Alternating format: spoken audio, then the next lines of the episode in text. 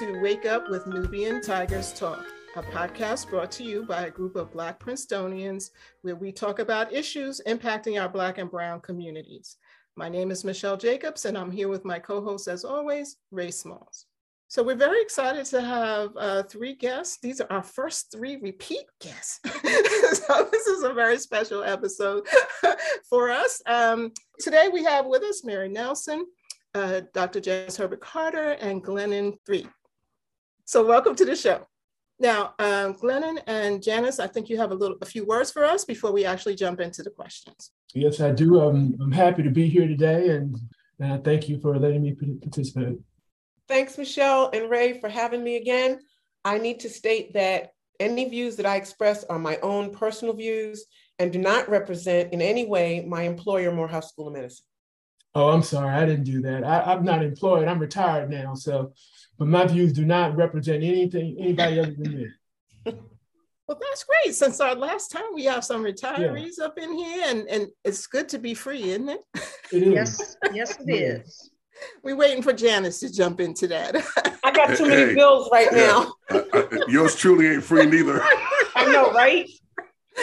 Okay, well, let's get into it, right? The last time we all got together, or or, or last time uh, Ray and I had an opportunity to discuss uh, the election was uh, around the 2020 election. So mm-hmm. here we mm-hmm. are, two years later. It's the midterm elections, and as you know, so much has transpired since that 2020 election. We thought it would be a good idea just to get together and chat um, and see what's happening in your respective areas. So I'm, I'm actually going to start with Mary first. Um, Mary, the last time you were on the show, you were talking about some of the difficulties that the voters in uh, Missouri have, both because of the um, close relationship with the county versus the city, and also uh, the voter registration issues. So bring us up to date. What's happening there where you are? Well, Missouri has a fairly new um, and recently legally challenged um, voter suppression law, I will call it. Um, we have, instead of being able to establish your identity by showing a utility bill, a lease, a current lease, or current mail, you now have to have a photo ID with your current address. If you don't have your current address on your ID, which can't have expired. So even if it's a passport, if it's expired and it doesn't have your current address on it, you will be given a provisional ballot, and provisional ballots usually aren't counted. The other thing that's added is that, unlike other states where um, if you vote a provisional ballot, you have a, a, a right to cure where you can come in and establish your address. You can come to the election office on election day to show that you are who you say you are, hopefully with the right ID. Um, but the problem is it's a very small office. There will be hundreds and hundreds of people there. And the chances of your being able to establish your identity um, if you don't have a, a, photo ID are slim and none. Mm. So it sets up a perfect scenario where lots and lots of people, especially seniors who no longer drive and who gave up their driver's license, um, people who tend to move around a lot for whatever reason and don't have their current address on their photo ID. Um, also, students especially students who are in town from wherever, just like when I voted for the first time in 1976 in Princeton. You can't do that now because mm-hmm. unless you have that ID, you can't use a student ID, then you can't establish that you have a right to vote, even if you are registered to vote and in the voter rolls. And then they put some language in there that said that anybody can still challenge a voter whose identity is suspect.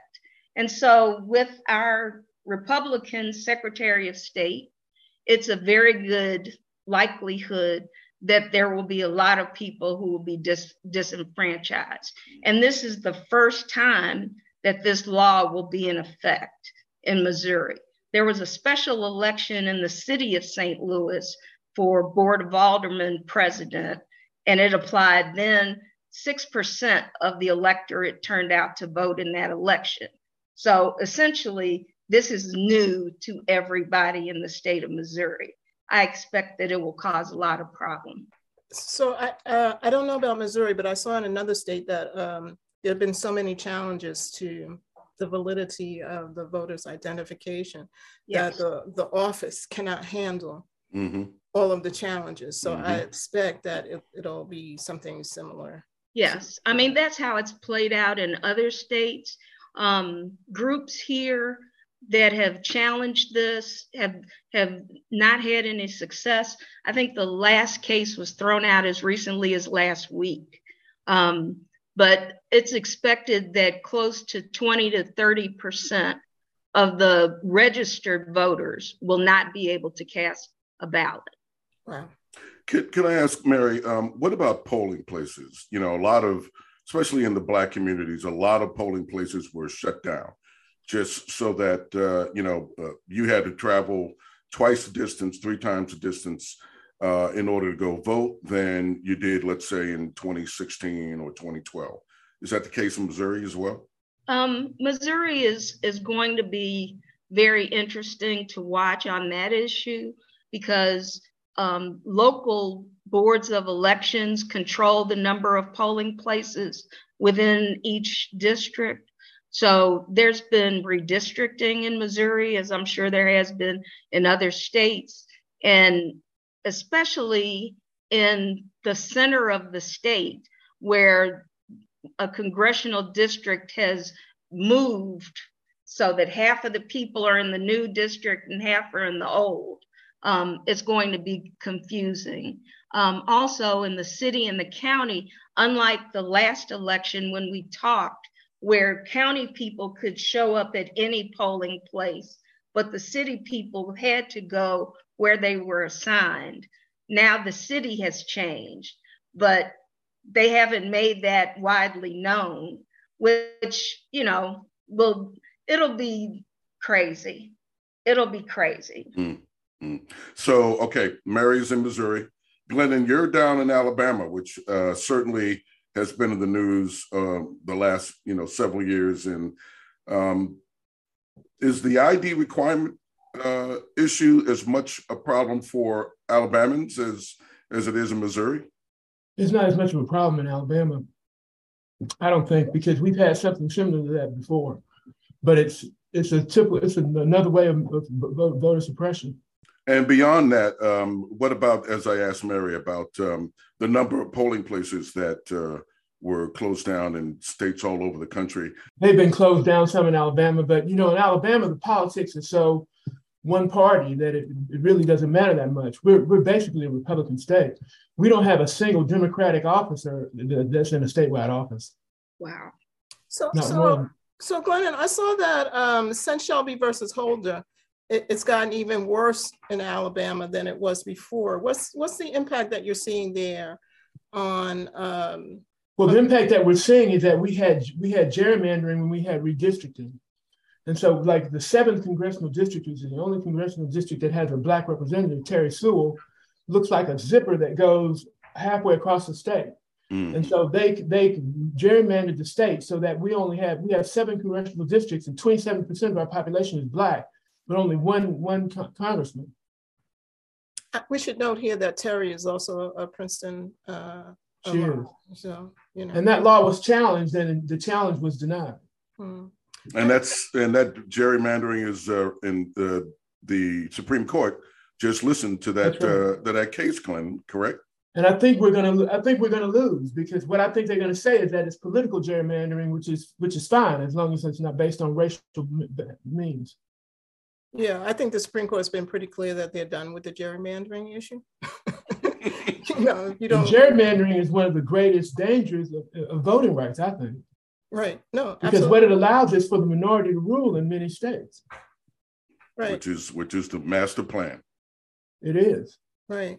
I, I was also reading uh, recently, and maybe they were interviewing Terry. I'm not sure about that, Terry Sewell, but they were talking to uh, the people in Selma, Alabama, where, as you know, the Pettus Bridge and all that, well, all the, these big events happened during the civil rights movement. And um, less than 50% of the registered Black people in Selma itself vote. And the ones who did vote were the older ones who obviously remembered yeah. the civil rights struggle, but very few of the young people were engaged enough or cared enough or thought it was relevant enough to vote. So are you seeing um, similar things like that over the rest of the state? We are. It's hard to get people motivated when you don't really have a two-party system. Yeah. All Democrats, not just Black Democrats, but all Democrats feel disenfranchised. Yeah, so that, that's and the, reasonably so. That's the irony of it, though, right? Because yeah. if you feel disenfranchised and you don't participate, then you are disenfranchised because you can't ever uh, get correct. that system to change. So it's a it's a difficult knot uh, to unwind. You know, Michelle, I'd like to ask Glenn. And uh, now, Glenn, I know you're not, you know, uh, practicing, you know, law, or I don't know how much law do you practice in, uh, you know, outside of Alabama. But I mean, is it the case that you see the same circumstances happening in the Deep South, Mississippi, Louisiana? Uh, are there issues the same as the issues in Alabama? Georgia is the only Deep South state that's different. Mississippi, Louisiana, to some degree, Texas it's Republican controlled, and the Republican Party is very mean spirited, and um, they attack Democrats, and Democrats don't have the, the political wherewithal to, to oppose them. They just get ground into the dust. It's very, very frustrating. Hmm. So, in many offices in Alabama, the Republic, Republicans run unopposed. And I mean, big offices like county commissioners and, and right, right. Yeah, offices of substance, because Democrats can't even mount a candidate. So, so why is that though? Why, why? Because when you live in a county where 80% of the registered voters are Republican, it's hard to get a Democratic candidate because they just know they can't win. So it's difficult to raise money. Okay. Yeah, it, it's. So, uh, uh so Glenn, you're telling us it's a lost cause? I mean, like Democrats should. No, it's not never... a lost cause, but it's pretty bad, Raymond. Mm. It's pretty bad. Yeah, that's frustrating. That's frustrating to hear. It is, it is. But since he raised uh, Georgia, yeah, yeah, how about that? let's switch over to uh, Janice for a minute. Where, as everyone knows or should know, there's two um, very interesting races going on in Georgia. One for the governor, Stacey Abrams against Kemp, and then also the circus-like yeah. Probably the two biggest high profile races in the country. Yeah, but we got to get to the circus like uh, race of uh, Herschel Walker and Raphael uh, Warnock. Not because of Raphael Warnock, I might add, but I was going to say the circus is only run by one person. By one race. side. It's a one person circus supported by many uh, so called invisible uh, supporters. But um, let's get to Janice and uh, find out what's happening over there in Atlanta.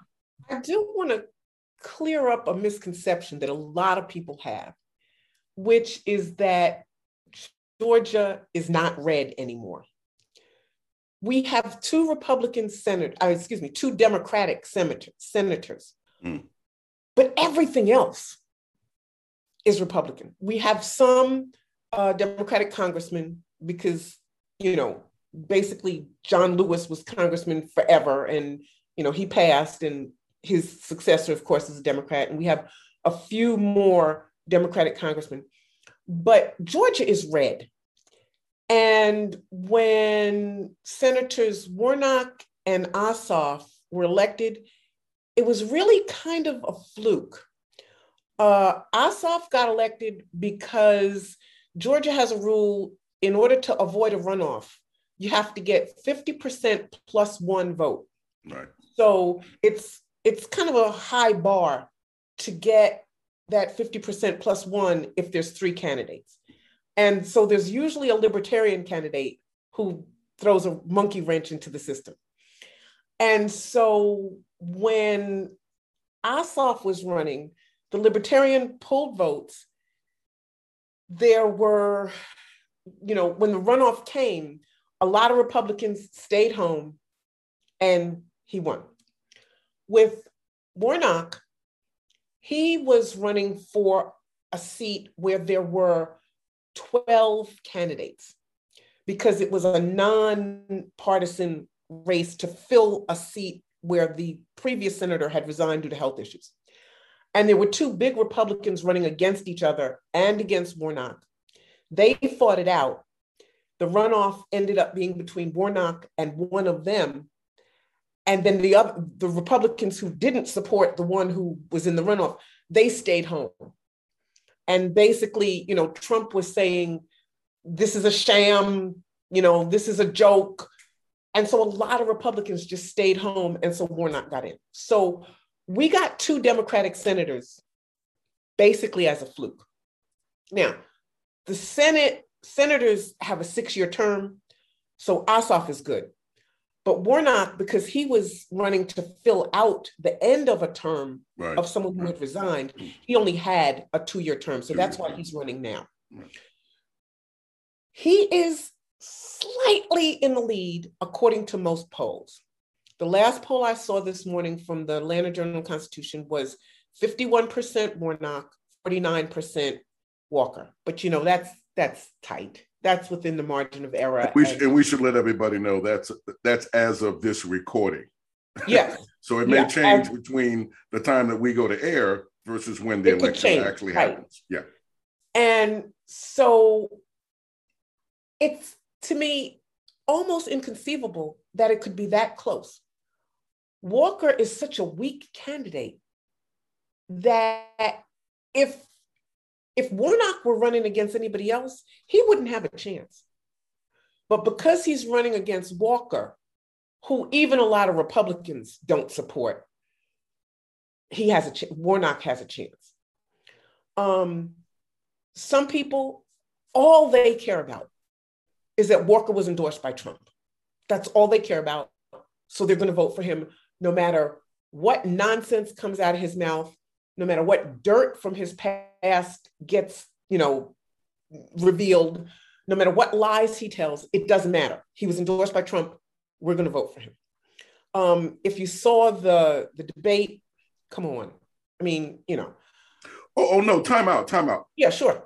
Understand that the media, okay, the media's reaction to this last debate was well, Walker didn't fall on his face this time. Right. So yeah. he might have convinced a lot of on the fence Republicans to vote for him. Right. How, absurd, I, how absurd is that? I don't think there were any on the fence Republicans. Okay. I think there were people who refused to acknowledge that they supported him because it looks bad. Um, but there's also a libertarian in that race. And so there might be a runoff. And if there's a runoff, my fear is that Warnock supporters will, you know, we have a history of not coming back for the runoffs. We show up for the initial original race and then we don't show up for the runoff. Why is that? I think it's a matter of people get excited, people get fired up. There's a lot of you know, encouragement to go out and vote, but that tapers off for a run, not just this one, you know, any runoff. You never get the turn off, turnout for a runoff that you get for the original race. Never. So I worry about that. Um, I'm hoping if if the polls are right, but you know, in the past few years, polls have been way off. Right. Um, if it really is 51 to 49, then there won't be a runoff. So that's that's my hope. It really says something, doesn't it, that um, our electorate um, have given up on the concept of democracy to the extent that they will vote for a, a, a violent, women abusing, mm-hmm. uh, Yeah, idiot. Idiot. Mm-hmm. In but he was to by Trump. That's power. all they care about. Yeah. That's all they care about. Now, yeah what what's interesting is it's a different situation with the governor's race. Okay, talk about that. Kemp is a very popular incumbent. He cut taxes, people love that.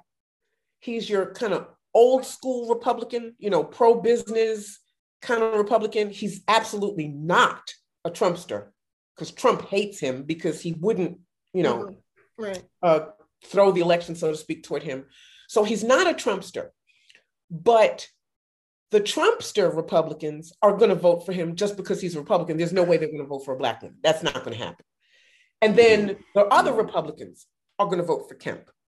Now, what's interesting is some of those Republicans who are going to vote for Kemp are going to split their vote. Hmm. And they're going to support Warnock because they cannot support. I mean, it, it, Walker's such an idiot. So Warnock has a shot.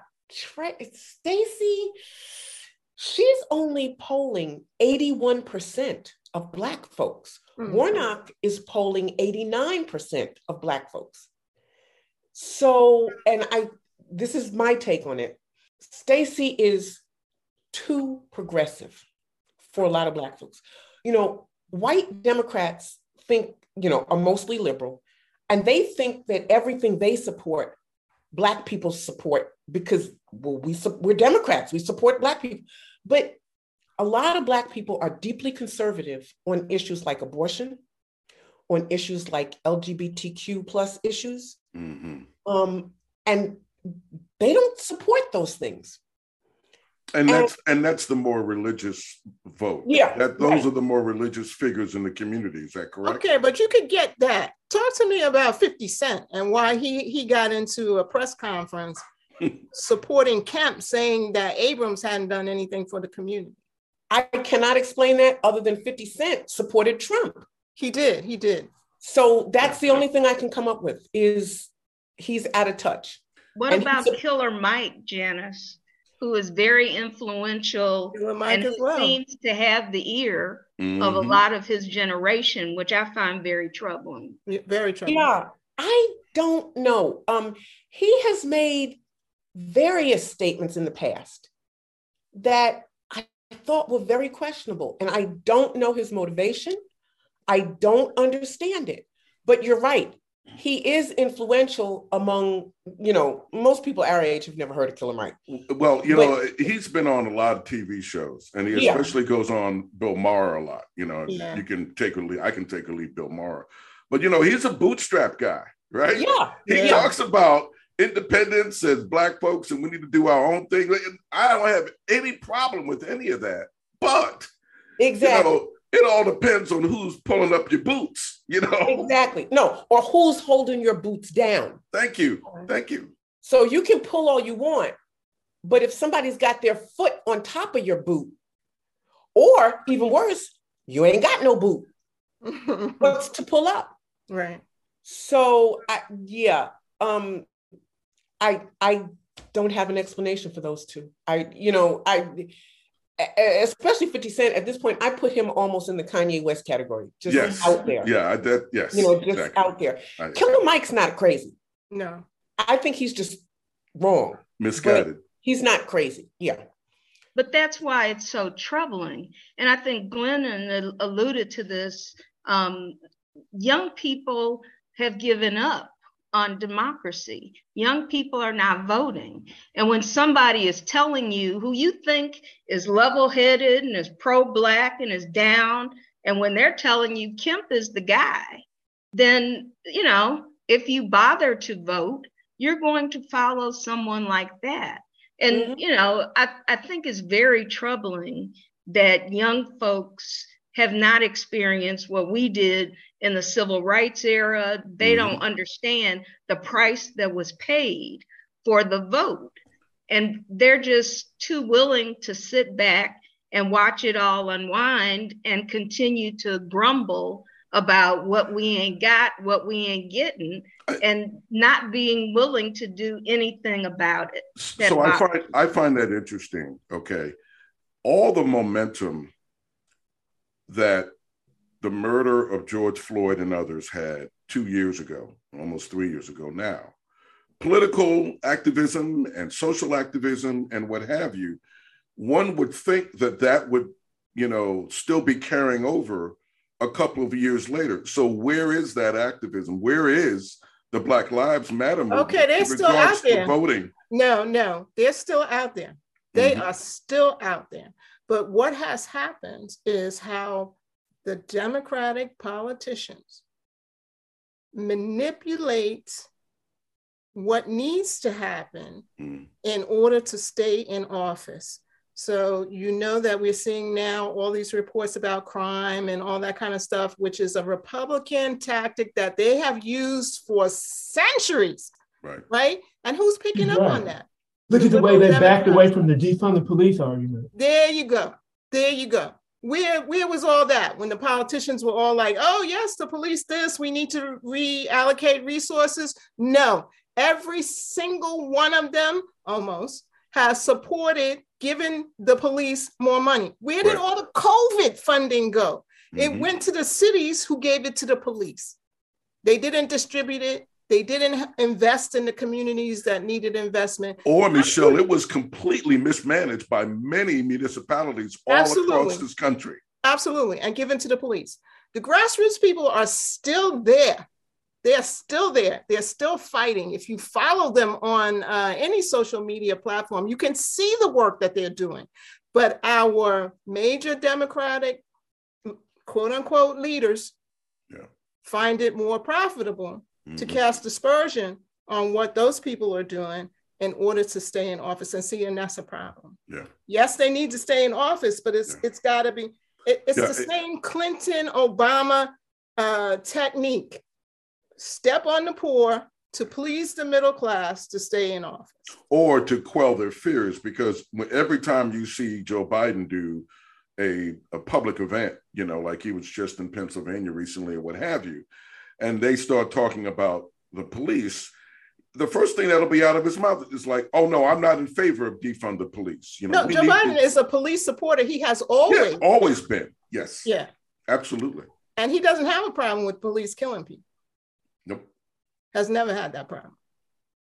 I think it's a major failing of the Democratic Party and the DNC in particular, um, not to play up that issue, particularly when it's just a gimme for Republicans to run on a, you know, Democrats are soft on crime kind of platform.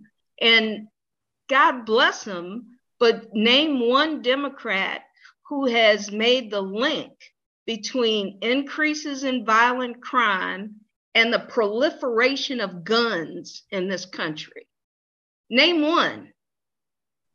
I mean, there there's nobody who's making that connection and speaking directly to that issue. I mean, you know, it used to be that Social Security was the one thing you couldn't touch. That was the third rail of politics. Now the Republicans feel comfortable enough talking about it in midterms, as close as they are. They're throwing out little hints about private. Oh no, they're not hinting. Ron Johnson ain't hitting. I mean, what what the hell? But Democrats can't find the nerve mm. to say there's too many damn guns in this country. And, and that's listen, why everybody is afraid. And the data is out there. The data is available. It's available. point out how it's being mishandled by the Republicans, but they won't do it. They won't do it. And it's not because the NRA is still such a threat. Not, you know, not at all. The NRA has been emasculated. Yep. They've they've lost their funding right. by and large, so they're not the powerful threat that they used to be. But where are the Democrats on this issue? Yeah, yeah. Hey, here's a question I wanted to throw out to to you guys.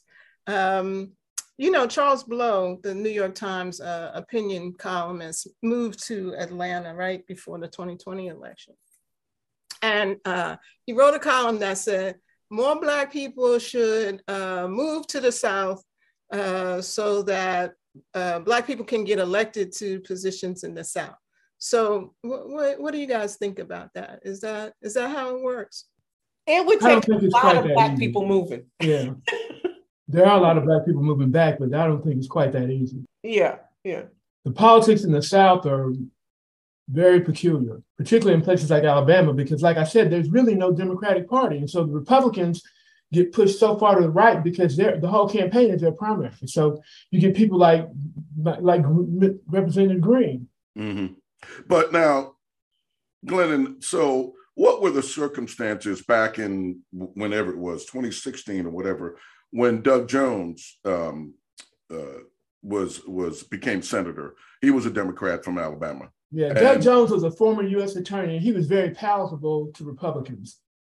And so he he slid in out of that office, but then he started voting with the Democrats, and they got rid of him.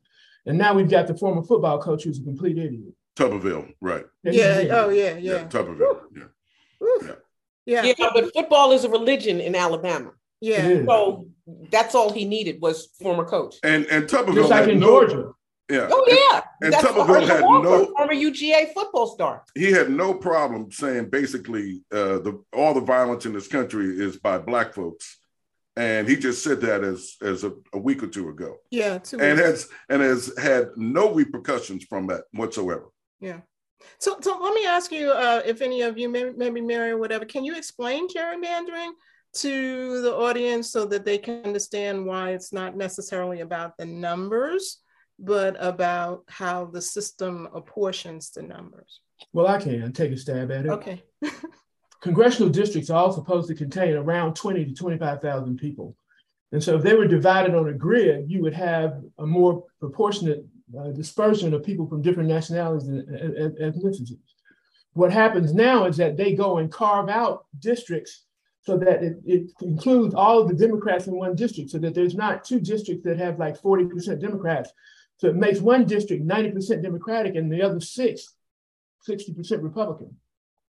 And so that's what they've done. They've concentrated all the major areas of Black population in the state of Alabama in one district. And it looks like a snake that goes halfway across the state.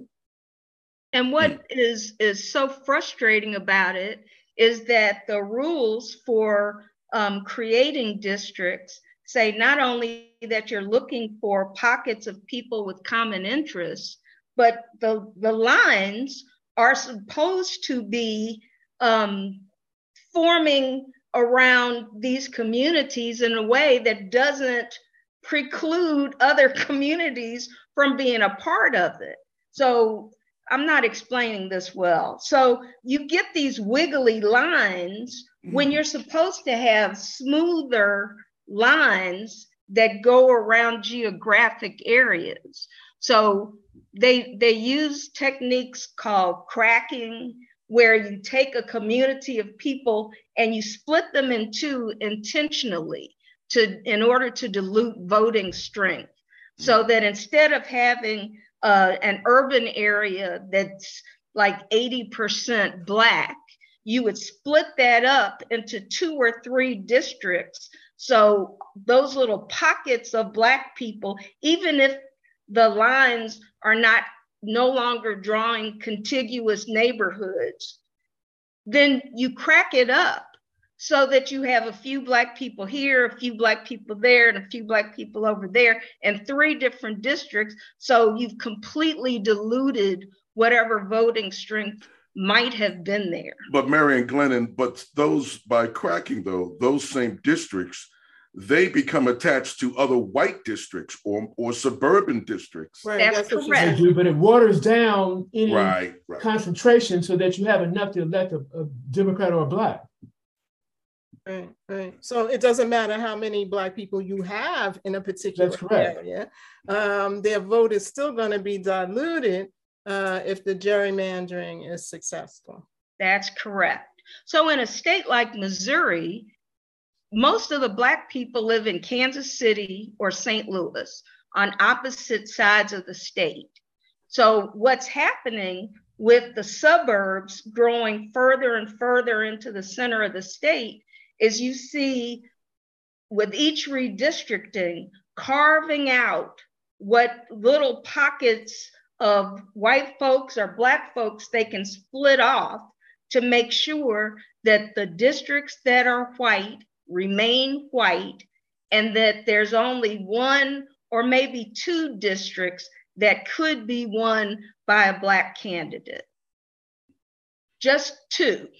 So Missouri will likely never have more than two Black Congress people. Mm-hmm. mm-hmm.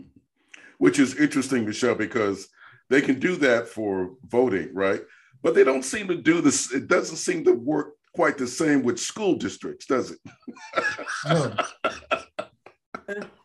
you know, for a school white district, supremacy in action. We don't, we don't want any black. right. In the school district, you know what? What are you saying? so you know, so it's a bleak picture, yes. Um, but tell me why you all uh, stay where you are and um, and vote where you are. Yeah, and what what are you hoping for your respective states? What are you hoping in terms of how progress can be made in your your particular state? Well, it's incremental, and maybe we're hoping against hope, but it's also home. It is home. You know, with all the scars and with all the mess, I've got history here. Um, I'm not going anywhere. And, you know, Missouri hasn't had its state legislature be controlled by Democrats for 20 years. Wow. 20 years. But before that, Democrats controlled the state for like 30 years. So these things come in cycles. You know, the good news is that one day Donald Trump will be dead. Not by assassination. No, he by choke on a cheeseburger or Kentucky Fried Chicken. But one day he will be dead mm. and he will not be an issue in our politics.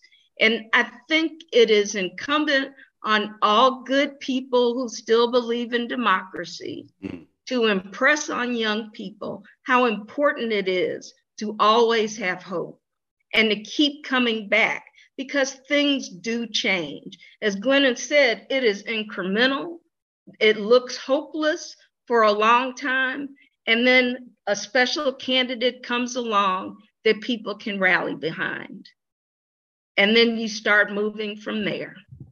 How about you, Jan?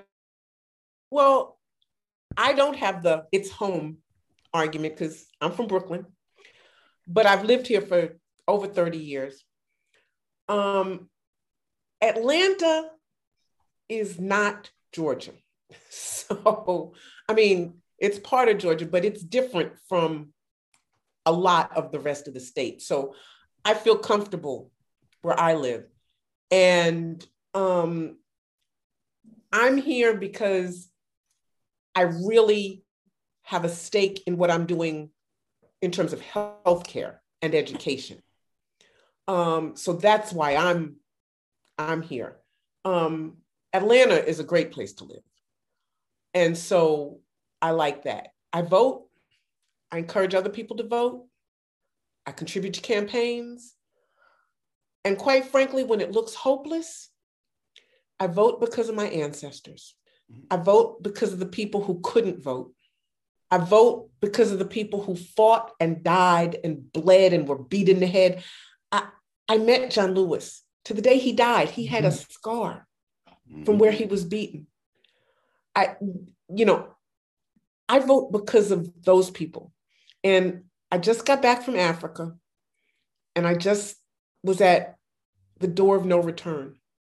It was an incredible experience, but what it really impressed on me was I did return. They did not manage to destroy our ancestors.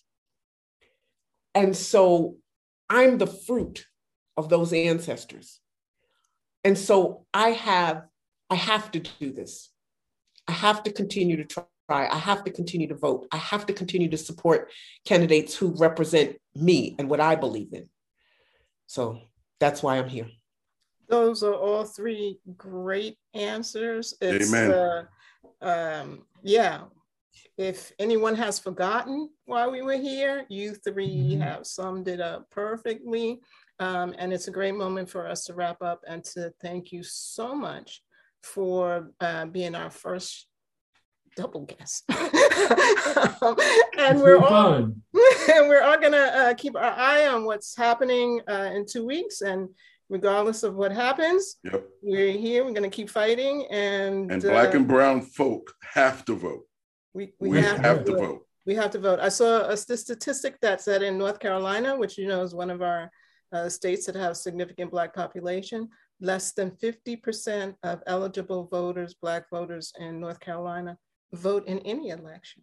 Mm-hmm. Um, so somehow or another, we're going to have to find a way to get to this modern Black person to help them understand what it is our people are trying to. As Janice said, I mean, if we can get that same kind of courage that those folks had in the Yes. 50s and 60s yes. today, then we'll we can make a change. Yeah, got to get them to put down those devices and you know, to uh, get engaged. And wait So- online. Yeah, so thank you very much, everyone. Uh, it's been a great discussion, uh, and I'm, I know that our listening audience will enjoy hearing your thoughts and comments on the upcoming elections. Thank you. Thank you for having us. Thank you. Well, Michelle, there is still so much that we left out of our discussion with Glennon, Janice, and Mary that you know we we could certainly have taken another half hour to go over with them. But I, think they we got a really good sense of from each of their states. Uh, you know, Mary in the Midwest and Glennon and um, Janice uh, down uh, in the South and the Deep South of you know what some of the issues are going into uh, this midterm election. Yeah, the conversation was great. Um, and it highlights just the amount of hurdles that we still have to overcome um, to exercise our constitutional right to vote. Right, right. And we can't let any of these obstacles frustrate us or stop us from getting in those voting booths. That's right. That's right. So, everybody, get out there and vote. if you enjoyed what you heard today, visit our website, NubianTigersPodcast.com. In addition to the podcast, we also post a resource page for each subject to provide additional sources of information. Follow us on Twitter. Our handle is at Nubian Tigers, written as one word. We're also on YouTube on the Nubian Tigers podcast channel. Our podcast is hosted by Anchor FM, but if you have a favorite podcast app, we're probably on it. Just look for Nubian Tigers Talk. Looking forward to sharing some knowledge with you next time.